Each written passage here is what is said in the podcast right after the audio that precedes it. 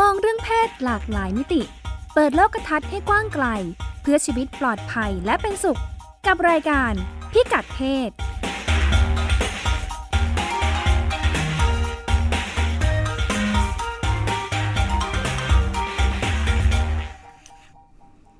สวัสดีวันเสาร์เวลา 10นาฬิกานะคะ ต้อนรับคุณผู้ฟังเข้าสู่รายการพิกัดเพศนะคะ ดิฉันรัชดาธราภาค และคุณจิตติมาพานุเตชะ ช่วยกันดำเนินรายการนะคะ ค่ะ ค่ะ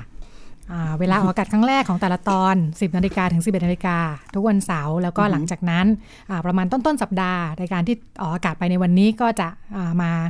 มาเปิด อืม ให้ฟังย้อนหลังได้ อ่า ดาวน์โหลดได้ เพราะ ค่ะ ฉะนั้นก็จะฟังได้ทุกตอนเลยย้อนหลัง อืม ที่ผ่านมา ค่ะ 30 กว่าตอน ค่ะ 30 ตอนแล้ว 30 ตอนเนาะที่ผ่านมา ค่ะ ค่ะ พิกัดเพศของเราก็เอาเรื่องเพศในประเด็นต่าง ค่ะ ๆ มามาชวนคุยนะคะ ค่ะ มาทั้งชวนเขาเรียกว่ามองให้ลึกให้ชัด หรือไม่ก็ ค่ะ ขยายมุมมองให้ให้ อืม กว้างขึ้นในในหลากหลายมิตินะคะ ค่ะ เรื่องเพศเราก็ อืม จริงๆก็อยู่คู่บ้านคู่เมืองคู่กับเรามาแสนนานเนาะแต่เราก็เหมือน คู่ชีวิตนะคะ คู่ชีวิต นึกไม่ค่อยออก เวลา อืม เรานึกถึงเรื่องอะไร พวกนี้เราก็มักจะมองมันในมุมเหมือนได้อยู่เรื่องนึง ค่ะ เออพอเห็น เช่นอะไรบ้าง พูดถึงโรคเอดส์เออเราก็จะ อืม นึกถึง อืม อะไร อืม อยู่อย่างหนึ่ง ค่ะ เออพูดถึงทอมดี้ อืม พูดถึงกระเทยเอออ ม เรามีมุมมองที่ไม่ค่อยกว้างเนาะ ค่ะ อื มันมันเหมือนมันเป็นเรื่องที่อยู่กับเราเนี่ยเป็น ค่ะ ส่วนหนึ่งของชีวิต แต่เวลาเราเห็นมันนะเราจะเห็นเป็น ค่ะ จุดๆ อืม แล้วเวลาเราเห็นเป็นจุด ๆ เนี่ย เราก็จะคิดจากจากสิ่งที่เห็น ถ้า ค่ะ เห็นมันในมิติของโรค เราก็จะเฮ้ยมันมองจากปัญหาเนาะ ค่ะ เฮ้ยทำไมเป็นอย่างนี้อะไรอย่างเงี้ย ค่ะ ถ้าเห็นมันในฐานะอ่าวิถีชีวิต แล้วก็โดยเฉพาะอย่างยิ่งเรื่องรสนิยมทางเพศ ก็จะมองมันจากจากเรื่องทางเลือกของบุคคลอะ ค่ะ ะเฮ้ยทำไมคนนี้แปลกคนนั้นแปลกอะไรเงี้ยแต่ ค่ะ ความจริงเนี่ยอ่าวิวิธีการมองเรื่องเพศเนี่ย มันมันต้องเขาเรียกว่าอะไรนะ ถ้าเรามองให้เห็นทั้งระบบคำว่าระบบเนี่ยไม่ให้ให้เห็นที่มาที่ไปแล้วก็ ค่ะ ให้เห็นความสัมพันธ์เนี่ย ค่ะ ถ้าเราเข้าใจแล้วก็มองมันเห็นได้มุมกว้างขึ้นเนี่ย มันจะ ค่ะ ทำให้เราเห็นจุดเล็ก ๆ ที่เราเห็นเป็นเรื่อง ค่ะ ของบุคคลเนี่ย ชัดเจนมากขึ้นอะไร ค่ะ อย่าง มอง เงี้ย ได้หลายมิติ ใช่ค่ะ แล้วก็รอบด้านมากขึ้น ค่ะ เนาะใน ใช่ เรื่องเดียวกันมีทั้งอาจจะมีมิติเรื่องสุขภาพด้วย ค่ะ เรื่องทางสังคมเรื่องวัฒนธรรม ถูกต้อง เรื่องความสัมพันธ์ อือฮึ เยอะแยะไปหมด อือหือ อืม อืม เราก็อ่าเลือกประเด็นที่น่าสนใจมาคุยกันทุกสัปดาห์นะคะ ค่ะ สัปดาห์นี้ อืม เรื่องอะไรที่ถูกเลือกมา ค่ะ อ่าเรื่องการยุติ อ่า การตั้งครรภ์อย่างปลอดภัย ค่ะ และถูกกฎหมาย อ่ ฟังแล้วนึกถึงอะไร ไม่ออกเลย ใช่ การ ใช่ ยุติการตั้งครรภ์อย่างปลอดภัยมีด้วยหรือ เออ เห็นเท่าที่เรารู้ก็อันตรายเนาะเราก็ ค่ะ เคย ค่ะ เห็นอันตราย ถูกกฎหมายมีด้วยหรืออ อหือ เห็นที่ไรก็เราก็จะนึกถึงการ ผิด ทำแท้ง เนอะ เถื่อน อืม อืมเรากำลังจะพูดถึงอะไรกันคะคุณจิติมา คือคือเวลาเราพูดเรื่องยุติการตั้งครรภ์เนี่ย ฟังดูมันเป็นภาษาที่มันดูห่างไกลนะ จริงๆก็คือทำแท้ง ใช่ค่ะ อืม เรื่องการทำแท้งแล้วก็ ค่ะ เวลาเราพูดเรื่องการทำแท้งเนี่ย อย่าง อย่างที่คุณรัชดาบอกนะคะ ค่ะ แวบแรกที่เรานึกถึงเลยเนี่ยมันจะนึกถึงความน่ากลัวอันตราย แล้วก็ ค่ะ เป็นเรื่องซึ่งซึ่งไม่ถูกต้อง ค่ะ ซึ่งคำว่าไม่ถูกต้องเนี่ยมีสองนัยยะนะ ค่ะ ไม่ถูกต้องในในมุมที่ว่ามันไม่ดีอะทำแท้งยังไงก็ไม่ดี ค่ะ อันนี้แบบตอบแบบแวบแรกของความรู้สึกเนาะ ค่ะ กับอันที่สองเนี่ย มันเป็นเรื่องเถื่อนอะคำว่าเถื่อนในในยะของมันก็คืออืมมันไม่มันมันผิดกฎหมายอะไรแบบเนี้ ค่ะ ยนั้นพอเราเรามองจากมุมนี้ปุ๊บเนี่ย ค่ะ มันก็จะทำให้ให้เห็นว่าเรื่องนี้เนี่ย ไม่ไม่น่าจะใช่สิ่งซึ่งสังคมไทยควรจะยอมรับหรืออยาก ค่ะ จะให้มีอะไรเงี้ย ค่ะ แต่ในมุมของการยุติการตั้งครรภ์เนี่ยต้องพูดว่าเรื่องนี้เนี่ยถูกพูดถึงในแง่มุมของสุขภาพเนี่ยมานาน ค่ะ เพราะในความเป็นจริงอีกด้านหนึ่งเนี่ยเรามีผู้หญิงที่บาดเจ็บ แล้วก็ล้มตายทั่วโลกเลยนะคะ รวมทั้งประเทศไทยด้วยเนี่ยจากการทำแท้งที่ไม่ปลอดภัยเนี่ย ค่ะ เยอะมาก งั้น สิ่งที่เราน่าจะต้องช่วยกันค้นหาก็คือว่า ค่ะ ถ้าเรามองมันจะไม่จากมิติของสุขภาพเนี่ย เราทำไมเราถึงยอมให้เกิดการสูญเสียและบาดเจ็บล้มตายเนี่ย ค่ะ เยอะแยะมากมาย มันมีคำกล่าวคำหนึ่งที่ทำให้ดิฉันเนี่ยเอ่อคิดว่ามันช่วยอธิบายอะไรหลาย ๆ อย่างเนี่ยได้ ค่ะ ดี ซึ่งอันนี้เนี่ยเอ่อเอ่อ ไม่ไม่อ้างกันแล้วกันนะคะว่าพูดมาจากไหนเพราะว่ามีการอ้างหลายหลายคนมากว่าใครเป็นคนพูดก่อน แต่ดิฉันว่ามันทรงพลังค่ะ เขาบอกว่าไม่มีผู้หญิงคนไหน ตั้งใจท้องเพื่อจะไปทำแท้ง ค่ะ นั้นมันหมายความว่า การทำแท้งไม่ใช่เรื่องสนุกสำหรับผู้หญิง ค่ะ แล้วก็ไม่มีใครตั้งใจที่จะท้องเพื่อจะไปทำแท้ง ค่ะ แล้วอะไรที่เป็นแรงสนับสนุนหรือว่าทำในขณะที่คำว่าแท้ง การทำแท้งการยุติการ ค่ะ ตั้งครรภ์มันดูน่ากลัวอันตรายสารพัดอย่างนะคะ แล้วอะไรที่เป็นทางเลือกที่ทำให้ผู้หญิงจะต้องเลือกขนทางนี้ ค่ะ งั้นถ้าเรามองจากมุมเนี้ยเราจะเห็นถึงความจำเป็น อืม มันต้องมีแรงบางอย่าง แล้ว ค่ะ ความจำเป็นอันนี้เนี่ย เรากำลังจะปล่อยให้ผู้หญิงเผชิญชะตากรรมอย่างโดดเดี่ยวไหม ค่ะ อะไรอย่างเงี้ยเราก็จะพบเยอะแยะ อย่างอยากจะเล่าเรื่องอันนึงอะค่ะ ซึ่งซึ่งเป็นเรื่องที่สะเทือนใจนะคะ ค่ะ ตอนตอนเขาเรียกว่าอะไรนะ เมื่อสมัยสักประมาณอืมเกือบสิบ10 ปีที่แล้ว อืม ดิฉันทำวิจัย ค่ะ ชิ้นหนึ่ง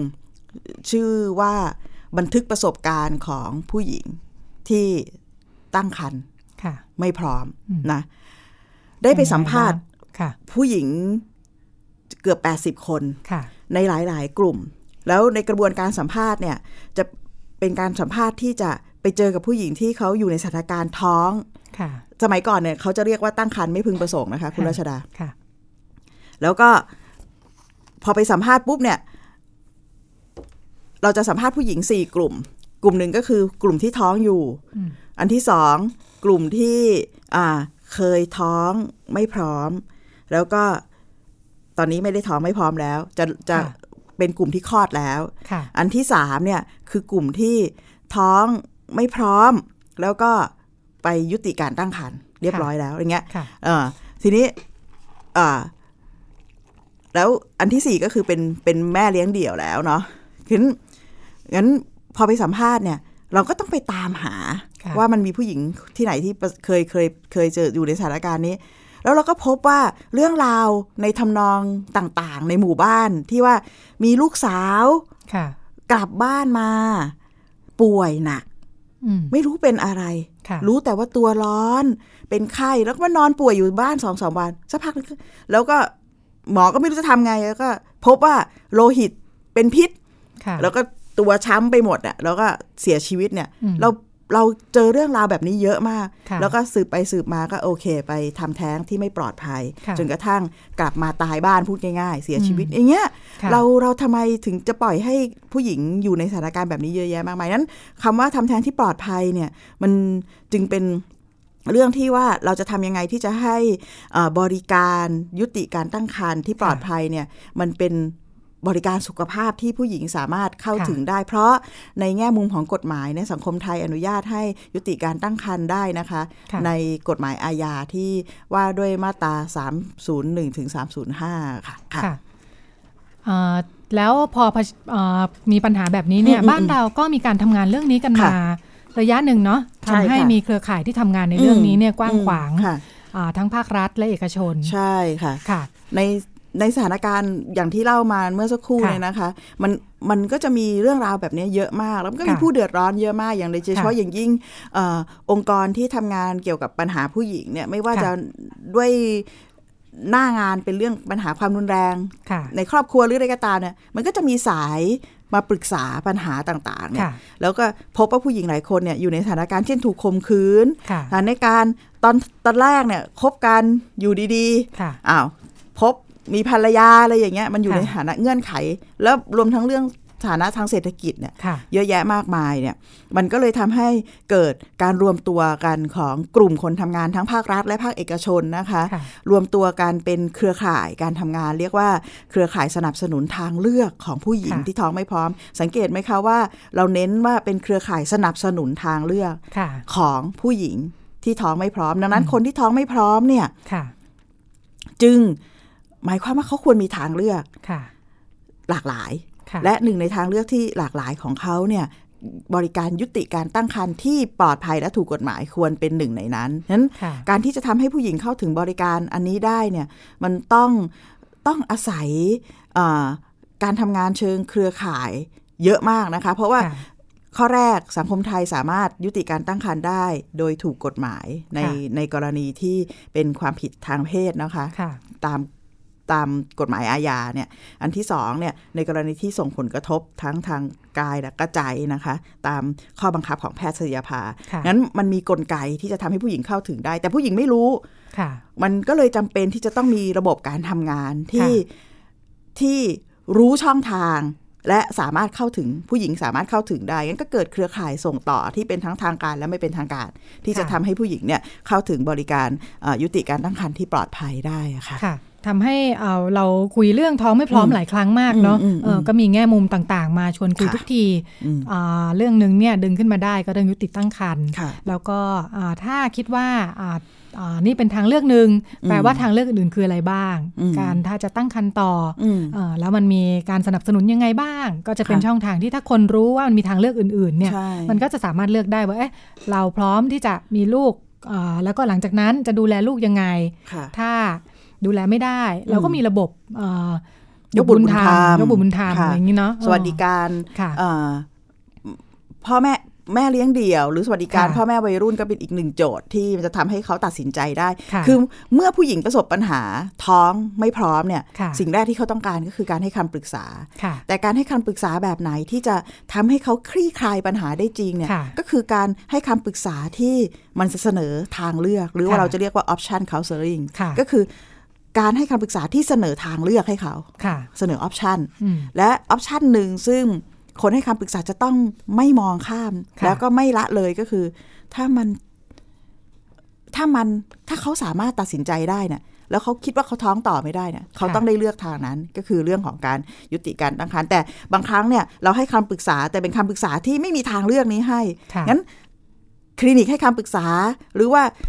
เอ่อหน่วยงานที่ให้คำปรึกษาก็จะล้างไปเพราะไม่มีใครมาปรึกษา เพราะความจริงเขาอยากเลือกทางหนึ่งอะ ค่ะ แต่เข้าไปเนี่ยไม่ได้เลือกทางที่เขาต้องการแน่เขาก็ไม่ ค่ะ นั่นอย่างมีช่วงหนึ่งที่สังคมไทยพยายามแก้ไขปัญหาเรื่องตั้งครรภ์ไม่พึงประสงค์ในยุคนานเนี่ย ค่ะ เรามีคลินิกที่เรียกว่าคลินิกดาวพระศุกร์ถ้า ค่ะ จำได้ ค่ะ เป็นคลินิกที่ผู้หญิงก็ไม่ค่อยเข้า เพราะรู้ ค่ะ อยู่แล้วว่า อ่าเขาอยากเลือกบางทางแต่ ค่ะ ที่นี่ไม่ได้เสนอออปชันนั้นให้เขา ค่ะ เขาก็เลยจะไม่ไม่เข้าไปให้คำไปขอ ค่ะ คำปรึกษา ค่ะ ค่ะ จริงๆ แล้วบ้านเราก็มีระบบที่รองรับทางเลือกอยู่ทั้งหมดเนาะ ค่ะ แต่ว่าถามว่าอ่าแต่ละจุดก็ยังต้องการการ อื พัฒนา แล้วก็ปรับปรุงไปเพื่อให้มันเป็นทางเลือกที่มีประสิทธิภาพได้อย่างแท้จริงเนาะ ใช่ ค่ะ ค่ะ ซึ่งก็อ่าก่อนจะมาต่อกันในเรื่องในประเทศนะคะ ค่ะ อ่าช่วงแรกเราก็มาดูต่างประเทศกันก่อน ไปดูประสบการณ์จากในต่างประเทศ ว่ามีสถานการณ์ในเรื่องเดียวกันนี้ยังไงบ้างนะคะ แต่ละประเทศพอพูดถึงเรื่องการทำแท้งหรือยุติตั้งครรภ์เนี่ยนะ แต่ละประเทศก็จะต่างกันโดย อืม ทั้งแนวคิดและสะเอ่อกฎหมาย ค่ะ ที่สำคัญเนาะ เป็นไง ซึ่งมัน บ้าก็งคะ จะพันกัน อืม เอ่อจากที่ดูข้อมูลมาเนี่ยมันมักจะเกี่ยวข้องกันเสมอ ค่ะ ให้เห็นเป็นรูปธรรมก็อย่างเช่น ประเทศทางเอ่ออเมริกาใต้นะคะลาตินอเมริอเมริกา ซึ่งเอ่อประเทศส่วนใหญ่เนี่ยมีประสบการณ์ของการเป็นประเทศอาณานิคมมาก่อนเนาะ อือฮึ อ่าก็จะอ่าทำาให้เป็นเป็นประเทศที่เป็นเป็นศาสนาคริสต์ซึ่ง อือฮึ หลายประเทศในยเคร่งศาสนาเลยแหละ อย่าง ค่ะ เช่นที่เอลซาวาดอร์นะคะ อืม บอกว่าเป็นประเทศที่เคร่งศาสนามาก อืม ๆ ประเทศหนึ่ง แล้วก็คริสตจักรเนี่ยมีบทบาทสำคัญ อือฮึ ที่จะกำหนดกฎหมายเลย อือฮึ อืมเพราะฉะนั้นอาพอมีศาสนาเข้ามาเกี่ยวข้องเนี่ยการ อืม บางครั้งการยังยังไม่ต้องพูดถึงยุติตั้งครรภ์นะ แค่ ค่ะ คุมกำเนิดก็ก็ก็เป็นเรื่อง อืม ต้องห้ามแล้ว อือฮึ ใน อือฮึ ในหลายๆ ศาสนานะคะ เพราะฉะนั้นของที่นี่เนี่ยเมื่อปีสักสิบปีเกือบ 20 ปีที่ผ่านมานะคะ ค่ะ รัฐสภาเขาผ่านกฎหมาย ห้าม การยุติการตั้งครรภ์ห้ามการแท้งในทุกกรณีนะ ค่ะ อืมถือว่าเป็นอาชญากรรม อืมอืม หมอและคนไข้จะเป็นอาชญากรมีโทษ อืม จำคุกสูงสุด อืม 50 ปีเนี่ยนะ อืม อืม มีข้อมูลว่ามีคุณผู้หญิงคนหนึ่งอ่าชื่อคุณอิซาเบลอะไรนี่นะอืม อืม ชื่อเป็นเป็นอเมริกาใต้เนี่ย อืม แกก็เล่าให้ให้สำนักข่าวฟังนะคะ ว่าเมื่อ 10 ปีที่แล้วเนี่ย ค่ะ เธอตั้งท้องอืมเป็นท้องที่สองเป็นลูกคนที่สองนะคะ อืม แล้วก็ปรากฏว่าอยู่ๆคืนนึงก็ตกเลือดปวดท้อง โอ้ อ๋อเหมือนกับจะแท้งอะเนาะ ค่ะ เออมีปัญหาเรื่องสุขภาพเนี่ย เธอก็หมดสติเลย บอกว่าปวดท้องจนจนหมดสติไป ฟื้นขึ้นมาอีกทีลืมตามา ไม่ได้เจอหมอนะคะ อืม อยู่ที่โรงพยาบาลรู้แล้วแหละว่านอนอยู่ที่โรงพยาบาล แต่คนที่เจอเป็นคนแรกคือตำรวจค่ะ อืม อืม ที่บอกว่าผิดทุกกรณีที่ว่าเนี่ยนะ แม้แต่สุขภาพไม่ดีแท้งเองเนี่ยตำรวจมาที่โรงพยาบาลเลย อืม ขอสอบปากค อืม ำและใส่กุญแจมือ โดนเข้าห้องขังไปเลย อืม อืม บอกว่าที่เรื่องไปถึงตำรวจเนี่ย เพราะว่าพอมันเป็นความผิดทางอาญาแบบนี้เนาะพอคุณผู้หญิงคนนี้ถูกพามาที่โรงพยาบาลเนี่ยทั้งหมอพยาบาลก็กลัวไปหมดเลยนะอืม ว่าถ้าเกิดตัวเองเข้ามาเกี่ยวข้องกับกรณีนี้เนี่ยจะเดินโดนข้อหาด้วยหรือเปล่า สมรู้ร่วมคิดหรือเปล่าอะไรอย่างนี้ เพราะฉะนั้นคุณหมอพยาบาลเนี่ยก็ไปแจ้งตำรวจไว้ อืม อมพอสอบปากคำไปมาเนี่ยแหละ ผิดทุกกรณีขนาดแท้งเองมีปัญหาสุขภาพเนี่ย ก็ยังเป็นความผิดเลย อืม อืม ติดคุกเอ่อโดนโทษไป 30 ปีนะคะ ติดคุกจริงเลยเหรอค่ะ ติดคุกจริง เออ เออแต่ก็เอ่อเขาบอกว่าพอสักกี่ปีแล้วสี่ห้าปีที่ผ่านมา ก็ก็พ้นโทษ พ้นโทษเร็วกว่ากำหนดนะคะอืมได้รับการปล่อยตัวบอกว่าอืมมีการฟื้นคดีกัน เราไม่เข้าใจกฎหมายเขาเหมือนกันเนอะก็บอกว่าทางศาลสูงสุดของเขาเนี่ย ฟื้นคดีว่าลงโทษรุนแรงเกินไปก็อ่ะ เหมือนลดหย่อนโทษให้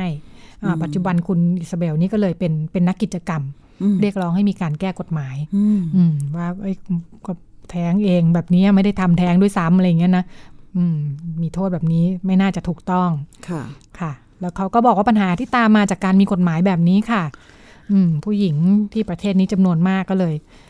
อ่าในเมื่อเข้าระบบไม่ได้ คุณหมอคุณพยาบาลไม่ไม่รับแน่ๆเนาะ ค่ะเผลอๆแล้วแจ้งตำรวจอีกเหมือน ใช่ คุณอิส โด ราน เบล แจ้ง โดน ตำรวจอีก อื เนาะ ม ก็เลยการทำแท้งด้วยตัวเองเนี่ยเยอะมาก ค่ะ ด้วยวิธีต่างๆ นานานำไปสู่การบาดเจ็บล้มตายและเสียชีวิตเนี่ยนะคะ อืม อืมก็ยังเป็นปัญหาใหญ่ อืม อันนี้เป็นเป็นขั้วหนึ่ง ค่ะ ยกตัวอย่างของอีกขั้วหนึ่ง ค่ะ อันนี้ก็สวิงไปอีกทางหนึ่งเหมือนกัน อืม อ่าประเทศใกล้ๆบ้านเรานะคะ เวียดนามอืมเวลาดูข้อมูลนะดิฉันคิดว่าที่ที่มันจะต่างกันเนี่ยก็อยู่ตรงเรื่องเรื่องความเชื่อทางศาสนาด้วยเนาะอ่าถ้าแบบเขาเคร่งศาสนามากๆ แล้วศาสนามีอิทธิพลกับอ่าการการเมืองการปกครองเนี่ยก็จะเป็นกรณีเหมือนอย่างเอลซาวาดอร์ อืม แต่ประเทศอย่างอ่ายกตัวอย่างเวียดนามนะคะ หรือว่าจีน ประเทศที่มีประสบการณ์ของการเป็นประเทศสังคมนิยม อืมเขาก็จะห่างไกลศาสนาประมาณหนึ่งนะ อืม อืมก็มักจะเปิดช่องให้มากกว่า อย่างที่เวียดนามนะคะ บอกว่าหลังจากสงครามยืดเยื้อที่เรียกว่าสงครามเวียดนามเนี่ยนะ อืมอืม แต่คนเวียดนามเขาบอกเขาเรียกสงครามอเมริกันนะ อืมดีดีน่าสนใจ ค่ะ หลังจากลบกันมา 20 ปี เวียดนามก็จนเลยนะคะ เพราะว่าใช้งบประมาณไปกับการร ทุ่ บ มเทกับ เยอะ การ ค่ะ สงครามเนาะ อ่าก็เลยต้องมาสงครามจบแล้วก็ต้องมาจัดการเรื่องปัญหาเศรษฐกิจกันนะคะ อืม อืมรัฐบาลก็มีนโยบายสนับสนุนให้คนมีลูกไม่เกิน 2 คน ค่ะ อืมด้วยการให้แรงจูงใจนะคะ ถ้ามีลูกไม่เกิน 2 คนเนี่ยจะได้ค่าเล่าเรียน ค่ารักษาพยาบาล ค่าใช้จ่ายอื่น อืม ๆ แต่ถ้าเกินเนี่ย จะไม่ให้แล้ว อือหือ อืม เพราะว่าฉะนั้นประกาศเป็นการประกาศของรัฐบาลว่าสนับสนุนให้มีแค่นี้ และอีกนโยบายหนึ่งคืออามีนโยบายยุติตั้งครรภ์ที่ถูกกฎหมายในอายุครรภ์ที่ไม่เกิน 22 สัปดาห์ อือหือ อืมสิ่งที่ตามมาคืออะไรบ้าง ประสบความสำเร็จค่ะ สามารถลดอัตราการเพิ่มของประชากรลง อืม จาก 3.9%นะคะ อืม ให้เหลือ 1% อือหือ อืมตั้งแต่ช่วงหลังสงครามเวียดนามทศวรรษที่ 60 เนาะปัจจุบันอัตราเพิ่มอยู่ที่ 1.06% อืม ปัญหา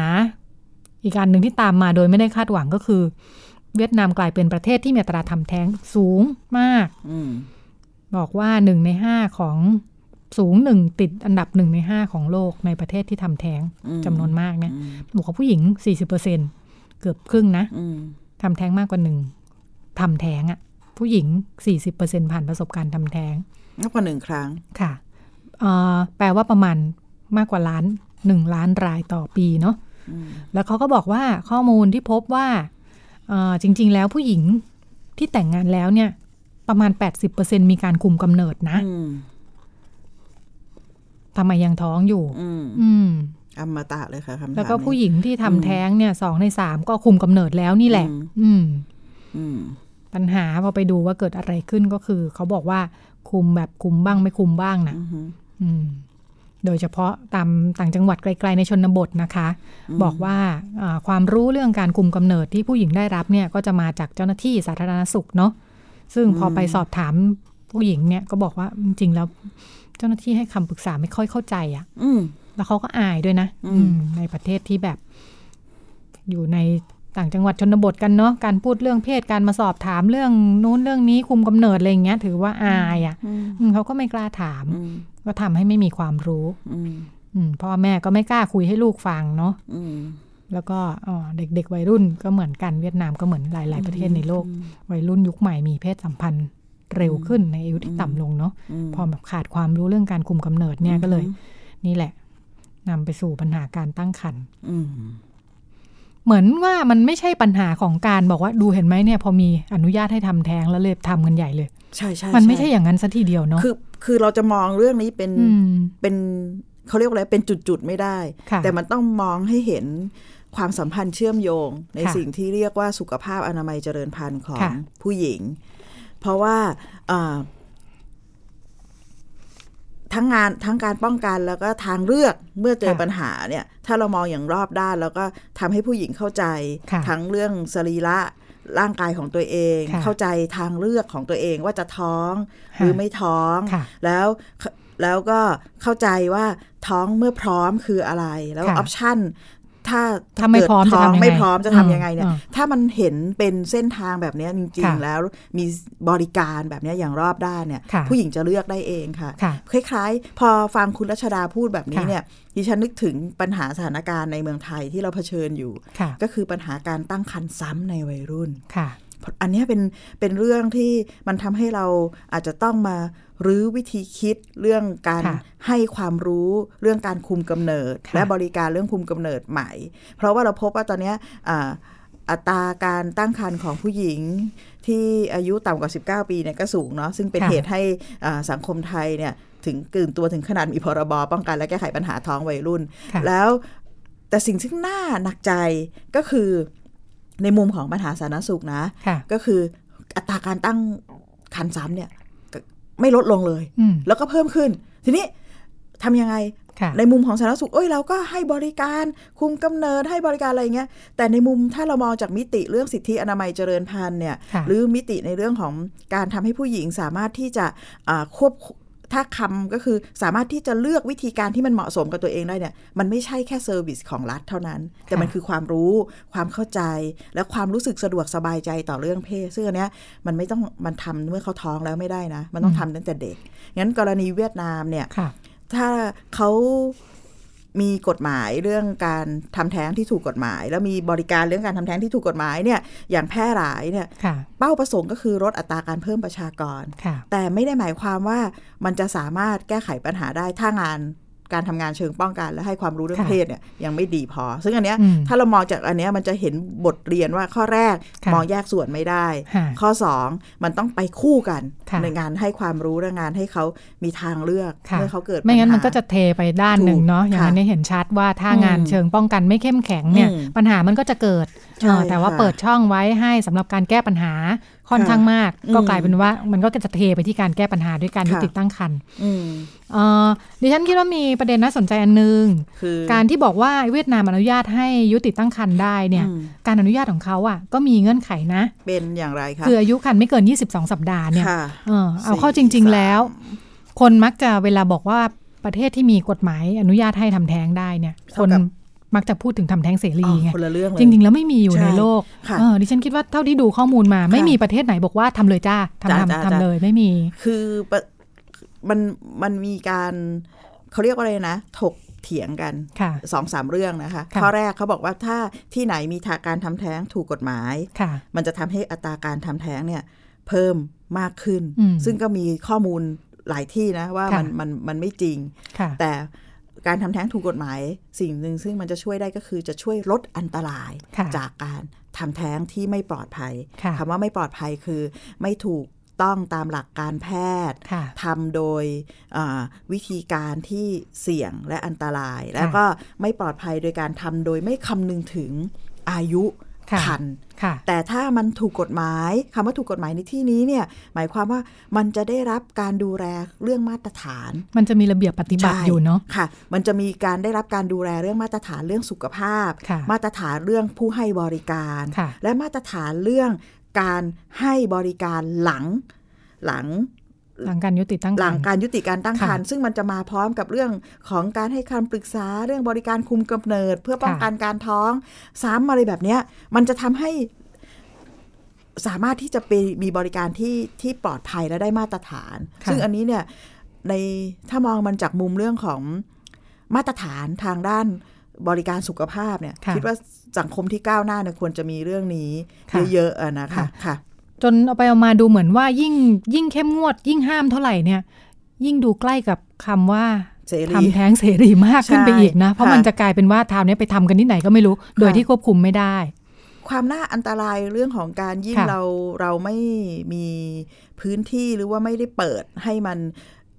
เกิดการพูดถึงว่าอะไร ค่ะ คือแท้งที่ปลอดภัย ค่ะ แล้วบริการตรงนี้อยู่ตรงไหนเนี่ย ค่ะ สิ่งที่เกิดขึ้นก็คือมันจะมีคนหาประโยชน์จากความทุกข์ของผู้หญิงอะค่ะ ค่ะ ทุกวันนี้เนี่ยเราเจอปัญหาเรื่องเว็บไซต์เถื่อน ค่ะ เว็บไซต์เถื่อนคือเว็บไซต์ที่ขายยาปลอม ค่ะ บอกว่ามีบริการทำแท้ง ค่ะ ถ้าเราดูหนังหลาย ๆ เรื่องเนาะเด็กวัยรุ่นเมื่อประสบปัญหาเขาก็จะเซิร์ชเลยทำแท้งอะไรอย่างเงี้ย แล้วมันจะมีป๊อปอัพขึ้นมาเลยนะ เว็บไซต์แบบนี้นะ มันจะเข้าถึงผู้หญิงมหาศาลมาก ค่ะ แล้วเราก็จะพบเรื่องราวที่ว่าเด็กหลายคนที่ประสบปัญหา หรือแม้กระทั่งผู้หญิงวัยทำงานเนี่ย ค่ะ โอ้โหฉันยังผ่อนบ้านไม่หมด ผ่อนคอนโดไม่หมด สินสอดก็ไม่มีถ้าจะต้องแต่งงานการอะไรสารพัดอย่างเหล่าเนี้ย ค่ะ มันก็จะทำให้เขาเนี่ยจะต้องไปหาวิธีการเพื่อ ค่ะ ได้เงินมา เพื่อแก้ปัญหาตัวเอง สิ่งที่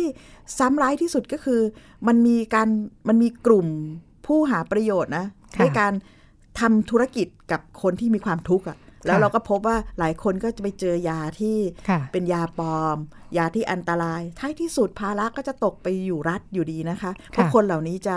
ประสบปัญหาเรื่องของการตกเลือด ประสบปัญหาเรื่องของการอ่าแท้งไม่สมบูรณ์ และก็ ค่ะ จะต้องเข้าโรงพยาบาลอยู่ดี มัน ค่ะ เคยมีการหาการประเมินความเสียหายทางเศรษฐกิจเนี่ยเราพบว่ามันต่อรายเนี่ยเอ่อที่ทำแท้งที่ไม่ปลอดภัยเนี่ย ค่ะ จะประมาณ 80,000 กว่าบาทนะคะ ถ้า ค่ะ จำไม่ผิดแล้วรัฐต้องรับภาระตรงเนี้ยเป็นตัวเลขซึ่งหลายล้านนะคะ ไม่น้อยอะค่ะ ค่ะ อืม ในระบบที่อ่า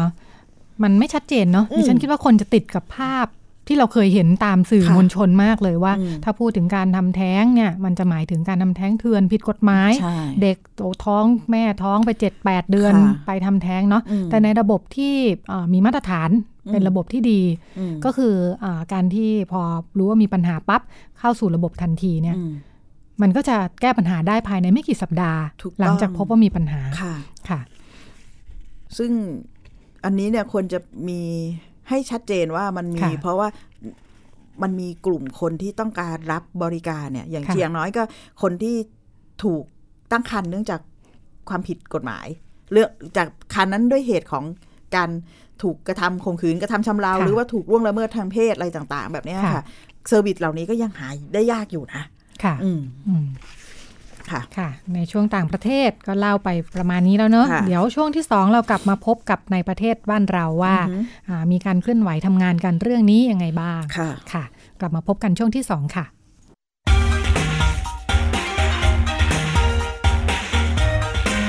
คุณกำลังฟังรายการพิกัดเพศ ทาง www.thaipbsonline.net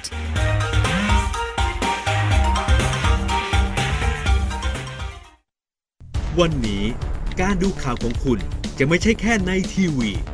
ไทย PBS ให้คุณดูข่าวได้หลากหลายช่องทาง ที่ถูกน้ำท่วมเต็มพื้นที่ เว็บไซต์ www.thaipbs.or.th/news Facebook Thai PBS News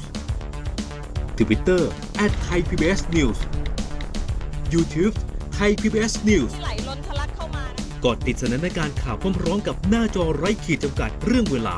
เข้าถึงรายละเอียดได้มากกว่า ไม่ว่าจะอยู่ณจุดไหน ก็รับรู้ข่าวได้ทันที ดูสดและดูย้อนหลังได้ทุกที่ กับ 4 ช่องทางใหม่ข่าวไทย PBS ข่าวออนไลน์ ชับไว้ในมือคุณ การรับชมไทย PBS ในวันนี้ จะไม่จำกัดอยู่แค่ช่องทางเดิมๆอีกต่อไป เพราะนอกจากช่องทางที่คุณคุ้นเคยแล้ว เรายังมีช่องทางที่หลากหลายมากขึ้น ทั้งเว็บไซต์ YouTube Facebook และโซเชียลมีเดียอื่นๆ เลือกรับชมไทย PBS ตามช่องทางที่คุณต้องการได้แล้ววันนี้ Stay connected เชื่อมโยงถึงกันทุกที่ทุกเวลากับไทย PBS คุณเชื่อหรือไม่ ครีมหน้าใสขาวได้กระปุกเดียวเอาอยู่ 3 วันเห็นผล กาแฟลดความอ้วนเร่งด่วน 7 วันลดลง 10 กิโล ผลิตภัณฑ์เสริมอาหารผิวขาววิ้งเปล่งประกายออร่าภายในหนึ่งสัปดาห์ ถ้าคุณเชื่อ คุณกำลังตกเป็นเหยื่อโฆษณาโอ้อวดเกินจริง อยากสวยอย่าเสี่ยง อย่าหลงเชื่อคำโฆษณา ผลิตภัณฑ์สุขภาพโอ้อวดเกินจริง อยากสวยแบบไม่เสี่ยง ค้นหาความจริงที่ถูกต้องได้ที่ www.oyor.com หรือ o y Smart Application ด้วยความปรารถนาดีจากสำนักงานคณะกรรมการอาหารและยากระทรวงสาธารณสุข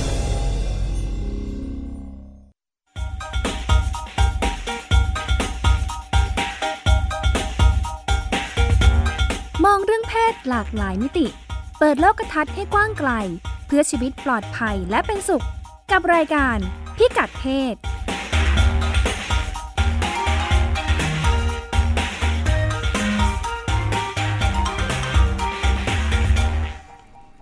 กลับมาพบกันในช่วงที่ 2 นะคะ รายการพิกัดเพศวันนี้เราก็คุยกันเรื่อง ชื่อตอนของเราคือยุติการตั้งครรภ์อย่างปลอดภัยและถูกกฎหมายนะคะ นี่แม้แต่ตั้งชื่อนะ ค่ะ สังเกตไหมว่าดิฉันไม่ได้ใช้คำว่าทำทำแท้ง คือไม่อยากไม่อยากล่อเป้าด้วยประเด็นที่ อืม คำที่มันลบมากเนาะ อืมอืม อืมถ้าเราอยากจะพูดมันในเชิงที่มีมาตรฐาน ค่ะ มีความปลอดภัยเนี่ย เออ ก็รู้สึกว่าไม่อยากขึ้นต้นด้วยทัศนคติที่ลบจนเกินไปนะคะ อืม อืมเพราะว่าในบ้านเราก็อย่างที่คุยกันนะคะ ที่คุณจิติมาคุยให้ฟัง ค่ะ อ่ามีการพัฒนาระบบเพื่อรองรับการตั้งครรภ์ไม่พร้อมอย่างรอบด้าน อืม มาระยะหนึ่งเนาะ ใช่ค่ะ มีหน่วยงานสำคัญเข้าร่วมเกือบทั้งหมด ห ค่ะ น่วยงานรัฐที่เกี่ยวข้องทั้ง อืม กระทรวงสาธารณสุขกระทรวง อือฮึ การพัฒนาสังคมและความมั่นคง ค่ะ ของมนุษย์ อืม อืมกระทรวงศึกษาธิการ กระทรวงมหาดไทยอืมจน ค่ะ เราได้กฎหมายมาฉบับหนึ่งแล้วเนี่ยเนาะ อ่ฮ อืมแต่ก็ถือว่าใหม่อยู่ดี งาน ใช่ ด้านบริการทางสังคมของเรา ค่ะ ก็อยู่ระหว่างการค่อยๆพัฒนา ค่ะต้องต้องต้องบอกว่าเรื่องของเรื่องของเซฟอบอชันหรือว่าเรื่องของการทำแท้งที่ปลอดภัยเนี่ย ค่ะ มันมันเป็นสองเรื่องที่คู่กันค่ะ ค่ะ เรื่องของเรื่องแรกก็คือ สังคมไทยมองเห็น ค่ะ เราเนี่ยมองเห็นว่ามันเป็นทางเลือกไหม ค่ะ ทางเลือกในการที่ผู้หญิงสักคนเมื่อเผชิญปัญหาเนี่ย ค่ะ แล้วเขาถ้าเขาอยากจะเลือกทางเนี้ยมันเป็นทางเลือกไหมแล้วใครเป็นคนตัดสินใจ ค่ะ ถ้าในมุมของคนทำงาน ในเรื่องสุขภาพผู้หญิงเนี่ยเราก็จะมองว่าคนที่จะตัดสินใจได้ดีที่สุดเนี่ยคือตัว ค่ะ ผู้หญิงเอง ค่ะ เราไม่ได้สนับสนุนให้ผู้หญิงทำแท้ง เรา อืม สนับสนุนให้ผู้หญิงได้เลือก ค่ะ ในทางที่เขารู้ว่าอะไรเหมาะสมกับชีวิตเขามากที่สุด อันนั้นคือ ค่ะ คือมิติในเรื่องของทางเลือก ค่ะ ส่วนมิติอีกอันหนึ่งซึ่งเป็นเรื่องใหญ่นะคะดิฉันมองว่าเป็นเรื่องความก้าวหน้าทาง ค่ะ เทคโนโลยีทางการแพทย์ ค่ะ ทุกวันนี้เนี่ยเทคโนโลยีการทำแท้งเนี่ยนะคะการยุติการตั้งครรภ์เนี่ยมันก้าวหน้าถึงขนาดที่ว่าไม่ต้องไปขูดมดลูก อืม ไม่ต้องใช้เครื่องมือหัตถการแล้วมันมียา ค่ะ ที่ทั่วโลกยอมรับได้รับการพัฒนาจาก ทุกประเทศที่ WHO เนี่ยเอ่ ค่ะ อใช้ยาแล้วมันก็ง่าย ค่ะ ง่ายในที่นี้ก็คืออันตรายทางสุขภาพเนี่ยน้อยลง เป็นวิธีสากลเนอะ ใช่ เป็นวิธีสากลต่างๆ เหล่าเนี้ย ค่ะ เราคิดว่าประเทศไทยเนี่ยมีความก้าวหน้าทางวิทยาศาสตร์สุขภาพมากนะ ค่ะ แต่เรื่องนี้เนี่ยเรากลับล้าหลังมาก ค่ะ เราเข้าใจเรื่องนี้น้อยกว่าเวียดนามอีก อืม เมืองไทยยังต้องไปดูงานเวียดนามเลย อืม บังคลาเทศ ค่ะ เนี่ยหรือว่าเนปาลเนี่ย ค่ะ เข้าใจเรื่องนี้ประเทศไทยเข้าใจเรื่องนี้น้อยมากงั้น ค่ะ ในมุมของสิทธิในการเข้าถึงเทคโนโลยีทางการแพทย์เนี่ยเป็นเรื่องที่เราต้องอัปเดตเพื่อสุขภาพของผู้หญิงเช่นกันงั้น ค่ะ เรื่องการยุติการตั้งครรภ์ที่ปลอดภัยก็ ค่ะ มีมิตินี้ไงค่ะ ค่ะ เหมือนที่เราคุยกันตอนแรก พอ ค่ะ เรานึกถึงเรื่องอะไรทำนองเนี้ย อืม เราจะมีภาพของเราอยู่จำนวนหนึ่งอ่ะ อืม พอพูดถึงทำทำแท้งปั๊บ เราจะนึกถึงคลินิกเถื่อน อ่า เราจะนึกถึงเลือดตกยางออก ใช่ค่ะ นึกถึงแบบว่าต่างๆ นานาเนาะเอออ ม การที่ต้องมาแก้ปัญหาภาพ อืม ที่มันติดตาอยู่แบบเนี้ย อืม เออทั้งๆที่งานของเราเนี่ยไปไกลแล้ว ใช่ เทคโนโลยีก็ไปไกลเนาะ ถูค่ อืมจริง ๆ แล้วหลายเรื่องที่มันมารองรับเนี่ย อืม ทำให้ปัญหามันถูกแก้ตั้งแต่ช่วงต้นๆได้ อืม เหมือนเหมือนปัญหาสุขภาพทั่วไป ที่ ค่ะ ทุกคนก็จะแก้ปัญหาในครอบครัว อืม ของตัวเองด้วยการเข้าไปในระบบบริการ ใช่ค่ะ ที่ถูกต้องนะคะ อืม เพราะฉะนั้นเราก็อ่ามีงาน อือฮึ มีงานกิจกรรมเร็วๆนี้ค่ะ ค่ะ ที่จะพูดถึงเรื่องนี้กันนะคะ วันศุกร์หน้าวันที่ 23 กันยายน อือหือ อ่าจะมีการจัดงานวันอ่าเรียกว่า Pro Voice ค่ะ อ่าจริงๆ เป็นงานสากลด้วยเหมือนกัน ค่ะ เป็นงานที่ เอ่อถูกริเริ่มจัดมาจากประเทศแถบ ค่ะ ละตินอเมริกานี่แหละ ค่ะ เท่า ค่ะ ที่ดิฉันดูข้อมูลเนาะเพราะว่าอย่างที่เราคุยว่าเขาเจอปัญหามาหนักหนาสาหัสเนี่ยนะ อืม เพราะฉะนั้นเขาก็เริ่มต้นรณรงค์แล้วมันก็ขยายตัวมาเรื่อยๆระดับ ค่ะ โลกประ ค่ะ มาณ 20 กว่าปีที่ผ่านมาแล้ว ค่ะ อืม ค่ะอ่าชื่องาน Pro Voice งานแห่งวันแห่งการขับเคลื่อนสู่การ การ ทำ ทำ แท้ง แท้งที่ปลอดภัย และถูกกฎหมาย และถูกกฎหมาย อันนี้แปลมา ค่ะ จากภาษาอังกฤษ ค่ะ แล้วก็อ่าดิฉันได้ไปสัมภาษณ์ อ่า ไปเก็บเสียงสัมภาษณ์ รองศาสตราจารย์ ดรกฤตยา อาชาว ค่ะ นิจกุลนะคะอ่าจากสถาบันวิจัยประชากรและสังคม มหาวิทยาลัยมหิดล อือฮึ ค่ะ ก็ให้อาจารย์คุยให้ฟังเรื่องนี้ค่ะ เราไปฟังเสียงอ่าเสียงสัมภาษณ์ด้วยกันค่ะ งานในครั้งนี้ก็อยากให้อาจารย์คุยให้ฟังค่ะว่าอ่าที่มาที่ไปของงานนี้อ่าในต่างประเทศเขามีจัดอะไรกันบ้าง แล้วก็พอมาถึงบ้านเราเนี่ยเป็นยังไงบ้าง ค่ะเอ่อคงจะต้องคุยที่มาของคนจัดก่อน คือ ค่ะ แกนที่จะช่วยประสานในการจัดงานวันที่ 23 กันยายน ซึ่งเป็นวันที่จัดเพื่อรณรงค์การเข้าถึงสิทธิเอ่อการทำแท้งที่ปลอดภัยและถูกกฎหมายของผู้หญิงที่มีปัญหาเรื่องท้องไม่พร้อมเนี่ยนะคะ ค่ะ เอ่อแกนนำที่เป็นตัวหลักในการประสานองค์กรต่างๆ เข้ามาคือเครือข่าย สนับสนุนทางเลือกของผู้หญิงที่ท้องไม่พร้อม ซึ่งเป็นองค์กรที่ตั้งมาเกือบ 10 ปีละ 9 ปีมีการประชุมต่อเนื่องกันมาเป็นวันครั้งที่ 40 แล้วนะคะ ค่ะ นั้นวันที่ 23 กันยายนเนี่ยเราถือว่าเป็นการประชุมเครือข่ายครั้งพิเศษ เป็นครั้งที่ 41 ที่เป็นการขยายวง คือเชิญบุคคลที่ไม่ได้เป็นสมาชิกเข้ามาร่วมด้วยในตอนเช้านะคะ ทีนี้เอ่ออันนี้เนี่ยเอ่อที่เราทำอย่างนี้เนี่ยนะคะก็เพราะเนื่องจากว่า รากของปัญหาเรื่องผู้หญิงท้องไม่พร้อม แล้วไม่สามารถจะเข้าถึงบริการการทำแท้งที่ปลอดภัย และถูกกฎหมายเนี่ยมันเป็นปัญหาของผู้หญิงระดับโลก ค่ะ ประเทศไทยเนี่ยก็มีความพยายามในการที่จะทำงานเรื่องนี้กันมายาวนาน จนมาลงเอยเป็นเครือข่ายอันเนี้ยค่ะ เป็นเครือข่ายที่ถ้าจะเรียกภาษาอังกฤษ เราจะเรียกว่า Choice Network Thailand แล้วก็ชื่อก็คล้ายๆกับประเทศต่างๆ ก็คือประเทศต่างๆ ก็จะใช้ Choice Network เหมือนกัน หรือว่าอาจจะมีชื่ออื่นๆ แต่แต่ความหมายแบบเดียวกันคือความหมายคือสนับสนุนการเอ่อทางเลือกของผู้หญิงทุกทางเมื่อเขาท้องไม่พร้อม ไม่ว่าเขาจะต้องการยุติการตั้งครรภ์หรือว่าต้องการท้องต่อ แต่ทีนี้วันที่ 28 กันยายนนะคะ ที่เขาระบุให้เป็นวันทำแท้งสากลเนี่ยนะคะ แต่จริงๆ แล้วงานนะคืองานที่รณรงค์เพื่อให้เอ่อการบริการมันขยายเข้าไปสู่ผู้หญิงทุกคนที่เขามีปัญหา และเป็นการบริการที่ปลอดภัยและถูกกฎหมายเนี่ยก็เนื่องจากว่าสถานการณ์ทั้งทั่วโลกและในประเทศไทยเหมือนกัน ค่ะ คือเมื่อผู้หญิงท้องไม่พร้อม มักจะหาสถานบริการ ที่มีแพทย์มีเจ้าหน้าที่มีพยาบาลนะคะ นักสังคมสงเคราะห์นักจิตวิทยาที่เต็มใจจะให้บริการเนี่ยได้ยาก ค่ะ นะคะแม้นว่าแม้นว่าผู้หญิงคนนั้นเนี่ยอาจจะถูกข่มขืนมา อาจจะถูกละเมิดทางเพศ หรือว่ามีปัญหาทางจิตใจนะคะแล้วก็มีปัญหาเกี่ยวกับลูกในท้อง เช่นพิการหรืออะไรก็ตามแต่เนี่ยอันนี้เป็นข้อเท็จจริงในประเทศไทย และในฐานะที่เอ่อดิฉันเองทำงานเรื่องนี้มายาวนานเนี่ยก็อยากจะบอกว่าปัญหาที่สำคัญอันหนึ่งก็คือว่าเราหาหมอแพทย์เนี่ยค่ะ ค่ะ ที่พร้อม ค่ะ ที่จะยุติการตั้งครรภ์ให้กับผู้หญิงเนี่ย เอ่อเราหาได้ยาก อืม ในอดีตเนี่ยเริ่มต้นทำงานมาเนี่ย ค่ะ ดิฉันสนิทกับหมอหลายคนที่ทำงาน ค่ะ ร่วมกันมาเนี่ยท่านเหล่านั้นเนี่ยหลายคนเนี่ยให้บริการนะคะ ค่ะ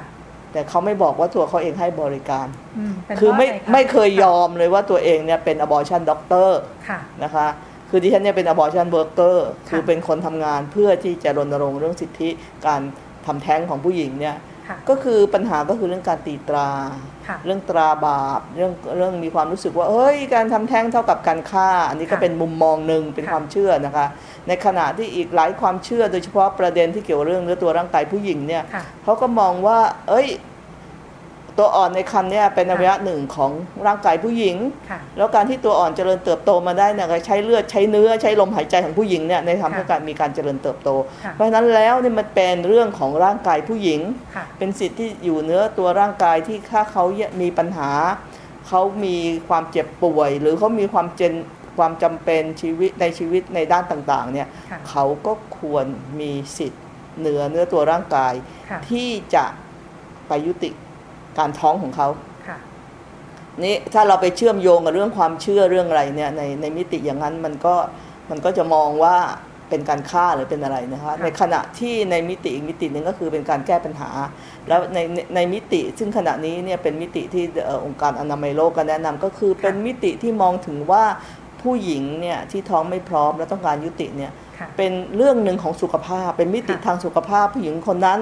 อันที่จริงแล้วไม่มากก็น้อยเธอเป็นคนป่วย ค่ะ ถ้าเรามองว่าเธอคนเป็นคนป่วย เธอควรจะได้รับบริการ ค่ะ ถ้าอย่างนี้แล้วเนี่ย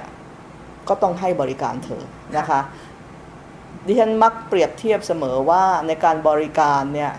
แม้นบางครั้งเราไม่เห็นด้วยกับ ค่ะ การกระทำของผู้ป่วยคนนั้น ค่ะ นะคะยกตัวอย่างเช่น พวกเด็กแว้นไปขี่ ค่ะ รถซิ่งมาล้มขาหัก หรือว่าสมองบวมต้องผ่าตัดเนี่ย ค่ะ หมอนี่ก็ไม่พอใจพฤติกรรมของเด็กแว้นนะคะ ค่ะ แล้วก็อาจจะว่าจะอะไรแต่หมอให้บริการ ค่ะ นะคะแต่ในกรณีของผู้หญิงที่ต้องการทำแท้งเนี่ยตรงกันข้าม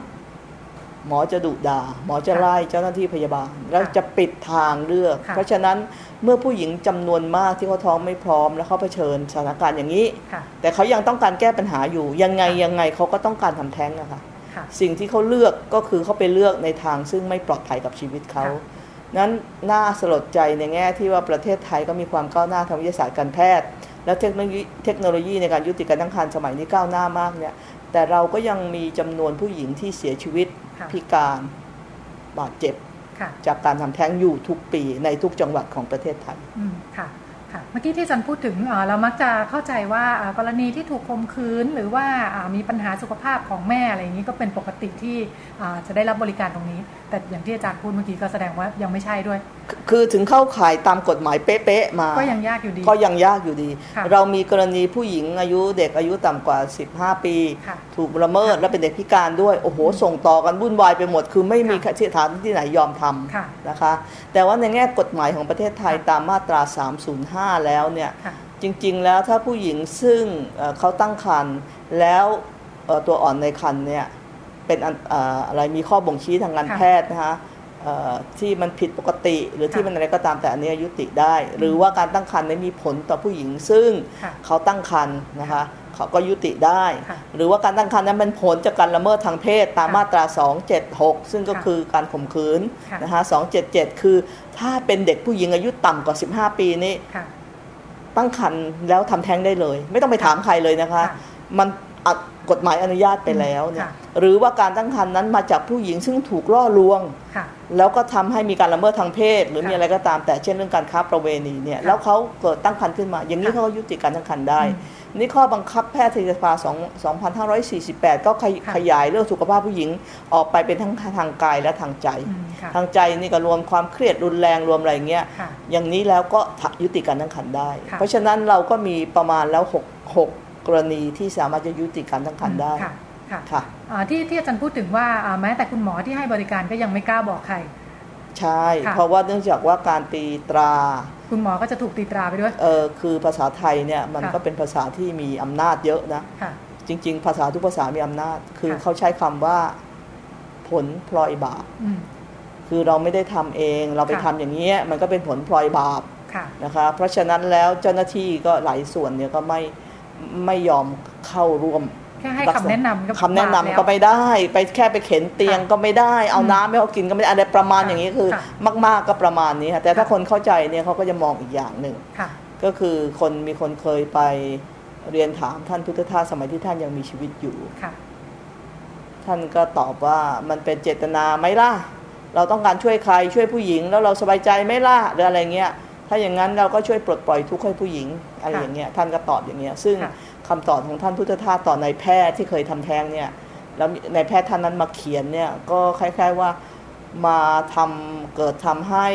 แพทย์หลายคนที่ให้บริการผู้หญิงเนี่ย ค่ะ กล้าที่จะพูดออกมาว่าเออเนี่ยแหละ ค่ะ ผมก็ทำแท้ง ค่ะ เพราะเนื่องจากก็มีความรู้สึกว่าตัวเอง คือสำหรับตัวเองแล้วมันไม่ได้เป็นการทำบาป ค่ะ แต่มันเป็นการช่วยเหลือผู้หญิง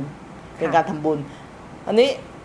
มันก็อยู่ที่จุดยืนของแต่ละคนไปนะคะ โดยส่วนตัวเราก็มองว่าจุดยืนเป็นยังไงไม่รู้แหละ แต่ว่าเราต้องเคารพความต้องการของผู้หญิง เราต้องช่วยชีวิตผู้หญิง มัน ค่ะ ตลกมากที่ประเทศไทย มีปล่อยยังปล่อยให้ผู้หญิงตายบาดเจ็บพิการอยู่ได้จากจากเรื่องซึ่ง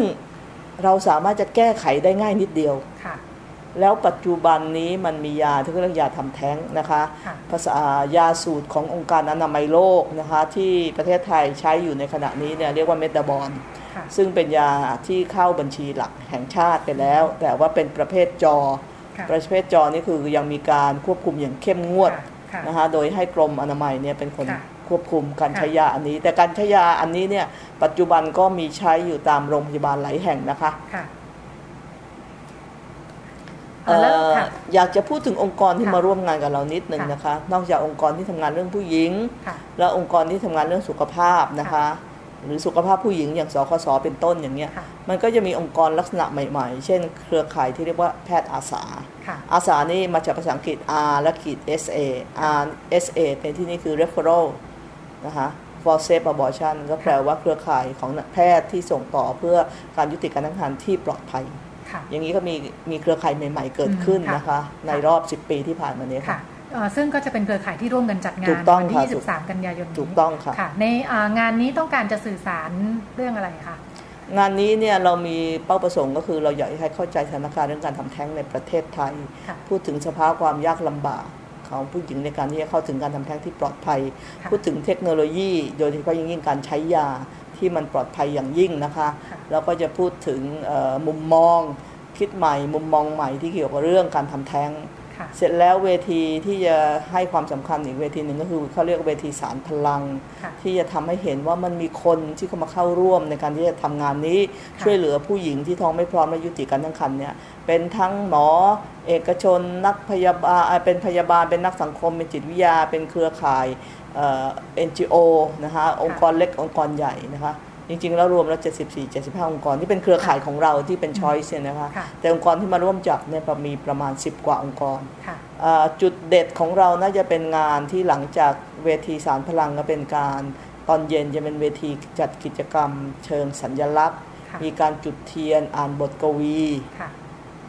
จดแล้วเราก็จะเดินออกจากขอศิลป์ ค่ะ ไปตามทางเดินทั่วๆไป อืมค่ะ นะคะเพื่อจะไปเสริมพลังแล้วก็ทำให้ประชาชนข้างนอกเห็นภาพ ค่ะ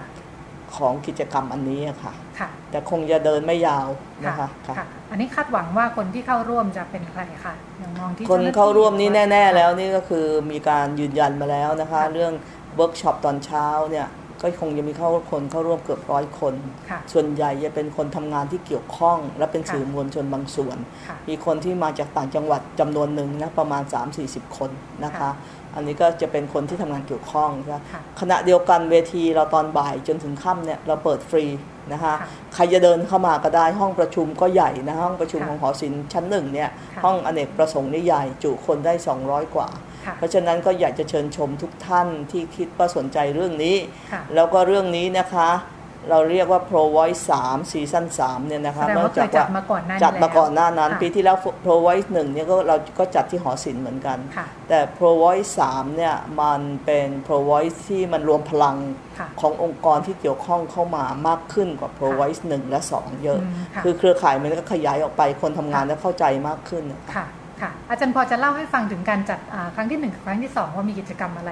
คร่าว เอ่อ บ้าง ครั้งที่หนึ่งเราจัดฉายหนัง ค่ะ แล้วก็มีกิจกรรมวิชาการ ค่ะ ครั้งที่หนึ่งเนี่ยเราจัดฉายหนัง Vessel ซึ่งเป็นหนังที่ขององค์กร Women on Web พูดถึงงานที่คุณหมอริเบคก้าไปทำในต่างประเทศต่างๆนะคะ ค่ะ ที่เกี่ยวกับเรื่องว่าจะทำให้ผู้หญิงเข้าถึงบริการทำแท้งที่ปลอดภัย โดยเฉพาะอย่างยิ่งการใช้ยาได้ยังไงนะคะเอ่อเป็นเป็นเอ่อสารคดีที่ที่มีพลังนะคะ ๆ ค่ะ แล้วก็ตอนเช้าเป็นเสนอรายงานวิจัยที่เกี่ยวข้องกับการทำแท้ง Pro Voice 2เนี่ยเอ่อส่วนหนึ่งเป็น international เอ่อ conference คือว่ามันมีองค์กรเอ่อต่างประเทศมาจัดประชุมอยู่ แล้วก็เชิญ ค่ะ คนที่ทำงานองค์กรต่างประเทศเนี่ยเข้ามาประชุมกับเรา แลก ค่ะ เปลี่ยนเรียนรู้โดยเฉพาะในเพศเอ่อตะวันออกเอเชียตะวันออกเนี่ยนะคะ ค่ะ อ่าหรือ Southeast Asia เนี่ยตะวันออกเฉียงใต้เนี่ยว่าเขาทำงานกันยังไงบ้างนะคะ แล้วก็รวมถึงชาญชัยหนังด้วย อืมค่ะ นะคะแต่การฉายหนังครั้งที่สองนี้พิเศษตรงที่ว่าหมอริเบคก้าแกมาประชุมด้วย แกก็มา ค่ะ ตอบคำถามกับสื่อมวลชนและคนไทยค่ะ ค่ะ แล้วก็มีกิจกรรมรณรงค์ อ่า เอ่อเรื่องกองทุน เพราะเรามีกองทุนนะคะเอ่อท่านผู้ฟังคะเครือข่ายของเราเนี่ยมีกองทุนที่จะช่วยเหลือผู้หญิงที่เขาต้องการยุติการตั้งครรภ์แล้วเขาไม่สามารถจะอ่าหาทางออกในเรื่องเออความลำบากของเขาเรื่องทรัพยากรคือเรื่องเงินเนี่ย ค่ะ หรือสถานที่อะไรพวกเนี้ยถ้าองค์กร เอ่อมีการร้องขอมาเราพิจารณากันภายในวันเดียวนะคะ ค่ะ เราก็จะอนุมัติช่วยเหลือเป็นจำนวนเงิน แล้วก็ติดต่อสถานพยาบาลที่ปลอดภัยให้ ค่ะ ค่ะ อยากให้อาจารย์ขยายความถึงเวลาพูดถึงอ่าการยุติการตั้งครรภ์ที่ปลอดภัย หรือว่าอ่าการยุติการตั้งครรภ์ที่ถูกกฎหมาย คือคนทั่วไปเนี่ยอาจจะรู้สึกว่าอ่าถ้าพูดถึงการทำแท้งการยุติตั้งครรภ์เนี่ยคือคือผิดกฎหมายหมดละ หรือว่าไม่ปลอดภัยอันตราย อัน ไป นี้ หมด เป็นความเข้าใจผิดใน ค่ะ แง่ที่อันที่หนึ่งเราสามารถทำแท้งอย่างปลอดภัยและถูกกฎหมายได้ในประเทศไทย ค่ะ แล้วมีมานานแล้วตามกฎหมาย มีมา ค่ะ ตั้งแต่ปี 2500 ที่กฎหมายนี้ออกกฎหมายนี้ ค่ะ ยังไม่เคยเปลี่ยนนะคะ ค่ะ อ่ามีมานานแล้ว แต่คนยังเข้าใจผิด แม้แต่ตำรวจบางคนยังคิดว่าการทำแท้งทุกอย่างผิดกฎหมายหมด ซึ่งไม่ ค่ะ ใช่ ค่ะ นะคะการทำแท้งเนี่ยถูกกฎหมายนะคะ ค่ะ แล้วปลอดภัย นี่ปลอดภัยเนี่ยมันก็ปัจจุบันนี้มันมีเทคโนโลยีเรื่องการใช้ยา หรือเรื่องการใช้การดูดเนี่ย ค่ะ ซึ่งปลอดภัยมากนะคะเอ่อเกือบจริง ๆ แล้วส่วนตัวเนี่ยเชื่อว่าปลอดภัยร้อยเปอร์เซ็นต์นะคะ ค่ะ เอ่อเหล่านี้เนี่ยเทคโนโลยีที่ก้าวหน้าเหล่านี้เนี่ย ค่ะ บางส่วนหรือบางอย่างเช่นอย่างการใช้ยาเนี่ย ค่ะ ถ้าอายุคันไม่ถึง 10 สัปดาห์เนี่ยผู้หญิงก็ใช้ยาด้วยตนเองได้แต่ตาม ค่ะ คำแนะนำของแพทย์หรือพยาบาล ค่ะ เป็นต้นเหล่านี้เนี่ย ค่ะ เพราะฉะนั้นเอ่ออยากจะบอกว่ามันปลอดภัยและมันถูกกฎหมาย ค่ะ นะคะ สำหรับเอ่อคนที่อาจจะประสบปัญหาเอ่อเหมือนผู้ใช้ผู้บริโภคบริการทางการแพทย์เน อ๋ อะ อ เขาจะรู้ได้ยังไงว่าแบบไหนปลอด ค่ะ ภัยหรือไม่ปลอดภัย เอ่อเรามีสายด่วนนะคะซึ่ง ค่ะ ให้บริการเรื่องนี้คือ ค่ะ 1663 ค่ะ นะคะแล้วถ้าท่านบอกเขาไปเลยว่าท่านมีปัญหาเรื่องพร้อมไม่พร้อม ค่ะ ก็คุยกับสายด่วน 163 ได้ ค่ะ อีกสายด่วนหนึงคือ 1300 ค่ะ ค่ะเป็นอันนั้นเป็นสายของรัฐบาล ค่ะ นะคะ ค่ะ เอ่อเป็นศูนย์ช่วยเหลือสังคมของพม ค่ะ นะแต่1 1663 นี่เป็นสายขององค์กรพัฒนาเอกชน ค่ะ ครับ อ่าหมายถึงว่าถ้าประสบปัญหาพอโทรเข้ามาแล้วเขาจะเรานำเรานำเราไปสู่ความช่วยเหลือที่ปลอดภัยแน่ ได้ ๆ ได้แน่นอนแล้วจ ค่ะ ริงๆแล้วเอ่อ1663 เองเอ่อเริ่มมาทำงานเรื่องท้องไม่พร้อมเขาเป็นสายเอสและท้องไม่พร้อมนะคะ ค่ะ เฉพาะเรื่องท้องไม่พร้อมเนี่ยเขาเริ่มทำงานมาประมาณ 3 4 ปี ก็มี ค่ะ สายเข้ามาเฉพาะเรื่องท้องไม่พร้อมก็เป็นหมื่นรายนะคะ ค่ะ แล้วก็สามารถจะส่งไปยุติเนี่ยก็เป็นจำนวนพันที่ฉันจำตัวเลขรายละเอียดไม่ได้ ค่ะ อะขอทุนกับเราเข้ามาเนี่ยก็ตก ค่ะ เป็นจำนวนร้อย ค่ะ คือกองทุนเราเนี่ยก็ตั้งมา 3-4 ปี แล้วเราก็ให้ความช่วยเหลือคนไปประมาณ5 6 500 คน ใช้เงิน ค่ะ ไปประมาณ 7 0 0 0 0 0บาท ค่ะค่ะ แต่ว่ากองทุนนี้ไม่ใช่ คือเรายังไม่ได้เปิดบริจาครับ บริจาคทั่วไปนะ ก็เป็น ค่ะ กองทุนที่จัดงานทีก็รับบริจาคทีระดมทุนกันทีค่ะ ค่ะแสดงว่าก็มีมีอ่าคนที่จะจะอ่าต้องการแก้ปัญหาก็ต้องใช้ความระมัดระวังด้วยเหมือนกัน เพราะเดี๋ยวนี้ถ้าเราเปิดเซิร์ชเข้าไปในเว็บเราก็จะ อ่า เจ อัน อ นี้ ข้อน มูลพวกอันี้คื นี้ อ เต็มไปหมด อันที่จริงแล้วมันมี ค่ะ เว็บไซต์ที่เจตนาขายยาอย่างเดียว โดยไม่ให้ข้อมูล ค่ะ แล้วให้หลักประกันที่อาจจะจริง อืม ไม่จริง ค่ะ ท่านอยากจะได้ยาจริงหรือไม่จริงไม่รู้เพ ก็ ราะ มี จ ความ ริง เสี่ยง ๆก็มีความเสี่ยง คือยาจริงเนี่ยราคาก็ไม่แพงมากท่านอาจจะ ค่ะ ถูกเรียก 4 0 0 0 อืม 5,000แต่ และอาจจะได้อาจจะได้ยา คัน ปลอมก็ได้ อาจจะได้ยาปลอมหรือยาหมดอายุก็ไม่รู้แล้วไม่ได้ ค่ะ บอกวิธีการใช้ที่ถูกต้องเป็นต้น ค่ะ มีคนบอกว่าบางคนได้พาราเซตามอลมาแทน อืม นะคะแต่โดยตัวของยาที่ยาเรียกว่ายาเมตาบอลหรือยายุติการตั้งครรภ์หรือว่าเรียกว่ายาทำแท้งชาวบ้านเรียกเนี่ย ค่ะ อันที่จริงแล้วมันมีมันมีความปลอดภัยสูงมาก ค่ะ เพราะเนื่องจากว่าพอกินเข้าไปแล้วนะส่วนที่เหลือมันจะถ่ายออกไปหมดนะคะไม่มี ค่ะ การค้างไว้ในร่างกาย ค่ะ ปลอดภัยยิ่งกว่ากินยาพาราเซตามอลพาราเซตามอล ค่ะ ถ้าท่านกินเยอะๆมันค้างที่ไต ค่ะ กินเยอะไปมากๆไตท่านจะเสื่อม ค่ะ แต่ยานี้เนี่ยมันถ่ายออกไปหมด คือมัน ค่ะ เดรนออกไปจากร่างกายหมดนะคะ ค่ะ แล้วก็จริงๆแล้วก็ไม่มีใครทำแท้งบ่อยถูกไหม อืม คะ เพราะ ค่ะ ฉะนั้นยานี้ปลอดภัยมากค่ะ ค่ะ องค์การอนามัยโลกรับรองนะคะและเป็นประเทศไทยมี ค่ะ ยานี้ใช้แล้วนะคะ ค่ะแต่เพราะฉะนั้นถ้าเพื่อความปลอดภัยก็คือโทรมาที่ 1300 หรือ หรือ 1663 ก็จะ ค่ะ เข้าสู่เครือข่ายที่ปลอดภัย ค่ะแน่นอน ค่ะ ค่ะ แน่นอนอ่าอยากให้อาจารย์อ่าพูดถึงว่ามีปัญหาหลายอย่างเหมือนกันจากอ่าเรื่องการทำแท้งในบ้านเราอ่าอาจารย์มองว่ารากฐานของปัญหามันมาจากอะไร แล้วนอกจากอ่าอุปสรรคจากการทำแท้งแล้วในยแนวคิดพื้นฐานแบบเนี้ยมันนำไปสู่ปัญหาอะไรอีกให้เรา คือ ต้ง รากเหง้าที่มันทำให้ผู้หญิงเกิดอุปสรรคที่ที่สุดอย่างที่พูดไปเมื่อ ค่ะ สักครู่เนี่ยก็คือเรื่องเออคิดว่าการทำแท้งเท่ากับการฆ่าเป็น ค่ะ บาปเป็นกรรม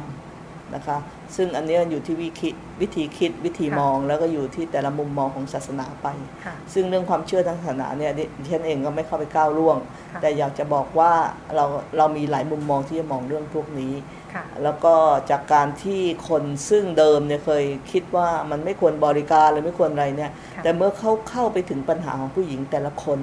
นะคะเรามีตัวอย่างหมอตัวอย่างพยาบาล ตัวอย่างเจ้าหน้าที่เนี่ยที่ไม่เคยเข้าใจและขัดขวางทุกอย่าง ค่ะ แต่พอเขาเข้าใจชีวิตของผู้หญิงแต่ละคนที่เขามีปัญหาเนี่ย ค่ะ ทัศนคติเขาเปลี่ยน เพราะฉะนั้นเราเชื่อว่าการจัดงานแบบนี้เนี่ย ค่ะ ทำให้เห็นภาพแบบเนี้ยทัศนคติของสาธารณะที่เกี่ยวเรื่องการทำแท้งก็จะเปลี่ยนไปด้วยค่ะ อันนี้ก็เป็นเป้าประสงค์ที่สำคัญอันหนึ่ง เพราะว่าถ้าสมมุติว่าสาธารณะเข้าใจเรื่องพวกนี้นะคะ เอ่อคือในประเทศไทยเนี่ยไม่มีขบวนการที่จะเรียกว่ามาต่อต้านหรือมาอะไรเอ่อชัดเจนนะคะ ค่ะ แต่ว่าถ้าเข้าใจอย่างนี้แล้วก็จะเห็นได้ว่าไอ้พวกนี้มันทำก็เพราะความจำเป็นทั้งหมดนะ ค่ะ คือว่าดิฉันขอยกคำพูดดิฉันเอง ว่าไม่มีไม่มีผู้หญิงคนไหน ค่ะ สักคนในโลกนี้ ที่ตั้งใจท้องเพื่อไปทำแท้งไม่มีค่ะ ค่ะ คนทุกคนที่เขาตั้งท้องผู้หญิงนะคะเขามีปัญหาเขามีความยากลำบากในชีวิต ค่ะ เขามีจังหวะชีวิตของเขาตรงนั้นเนี่ยที่เขามีความรู้สึกว่าเขาไม่สามารถจะตั้งท้องได้ ค่ะ เขาก็เลยต้องทำแท้ง ค่ะ อันนี้เป็นข้อเท็จจริงที่เกิดขึ้นทั่วโลกค่ะ ค่ะ ค่ะ วันนี้ต้องขอบพระคุณอ่าอาจารย์กฤติยา อาชาวนิชกุลนะคะ จากสถาบันวิจัยประชากรและสังคม มหาวิทยาลัยมหิดลที่มาคุยให้เราฟังเกี่ยวกับอ่างานที่กำลังจะเกิดขึ้นอ่าแล้วเราก็คงจะได้ติดตามอ่าผลของการจัดงานมานำเสนอให้คุณผู้ฟังได้ฟังกันอีกครั้งค่ะค่ะ ครับ ขอบคุณ ส อา วัส จาร ดี ย์มาก ค่ะ ค่ะ สวัสดีค่ะ ค่ะ ก็เป็นเสียงสัมภาษณ์ที่บันทึกเสียงมา ค่ะ อืม ฟังเพลินเลยนะคะ อ๋อ ก็ทำให้เห็นพัฒนาการของ ค่ะ การขับเคลื่อนงาน เพื่อจะทำให้ผู้หญิงเข้าถึงบริการทำแท้งที่ปลอดภัยนะคะ ค่ะ อาจารย์กิติยาพูดไว้ชัดเจนว่า เรื่องนี้เนี่ยมันต้องทำงานหลายด้านจริง ๆ ทั้ง ค่ะ เรื่องความเชื่อทัศนคติการ ค่ะ เข้าถึงบริการ แล้วอาจารย์ย้ำว่าเรื่องนี้เนี่ยเรื่องบริการทำแท้งที่ปลอดภัยเนี่ยมันถูกกฎหมาย ค่ะ แล้วอยู่ในขอบเขตของกฎหมาย แล้วมันควร ค่ะ จะเป็นเซอร์วิสที่มีอย่างทั่วถึงนะคะฉะนั้นถ้าเกิดใครสนใจอยากจะไปงาน Pro Voice ครั้งนี้นะคะ ก็สามารถติดต่อสอบถาม โทรเข้าไปถามรายละเอียดได้ที่อ่าเบอร์อ่า0844502072 นะคะ ค่ะ ก็สอบถามรายละเอียดได้ว่าอ่าจะเข้าร่วมลงทะเบียนแบบไหนอย่างไรอะค่ะค่ะ ค่ะ ก็อ่าวันนี้ใช้เวลากันอย่างเต็มที่เนาะข้อมูลล้นทะลัก ค่ะ ทลายมากค่ะ ก็มีข้อมูลหลายเรื่อง แล้วก็ด้วยความที่อ่าความเข้าใจยังต้องต้องพูดถึงกันอีกเยอะเนาะ ค่ะ เอ่อทำให้เรามักจะใช้เวลาเกินในทุกช่วงเวลาเลย ค่ะ ค่ะอ่าวันนี้เวลาหมดแล้วจริง ๆ ดิฉันรัชดาธราภาคและคุณจิตติมาพานุเตชะอ่าต้องลาคุณผู้ฟังไปก่อนค่ะ กลับมาพบกับรายการพิกัดเพศได้ใหม่ วันเสาร์หน้าเวลาเดียวกันนี้นะคะ 10ถึง11นาฬิกาค่ะ วันนี้อ่าหมดเวลาแล้ว สวัสดีค่ะ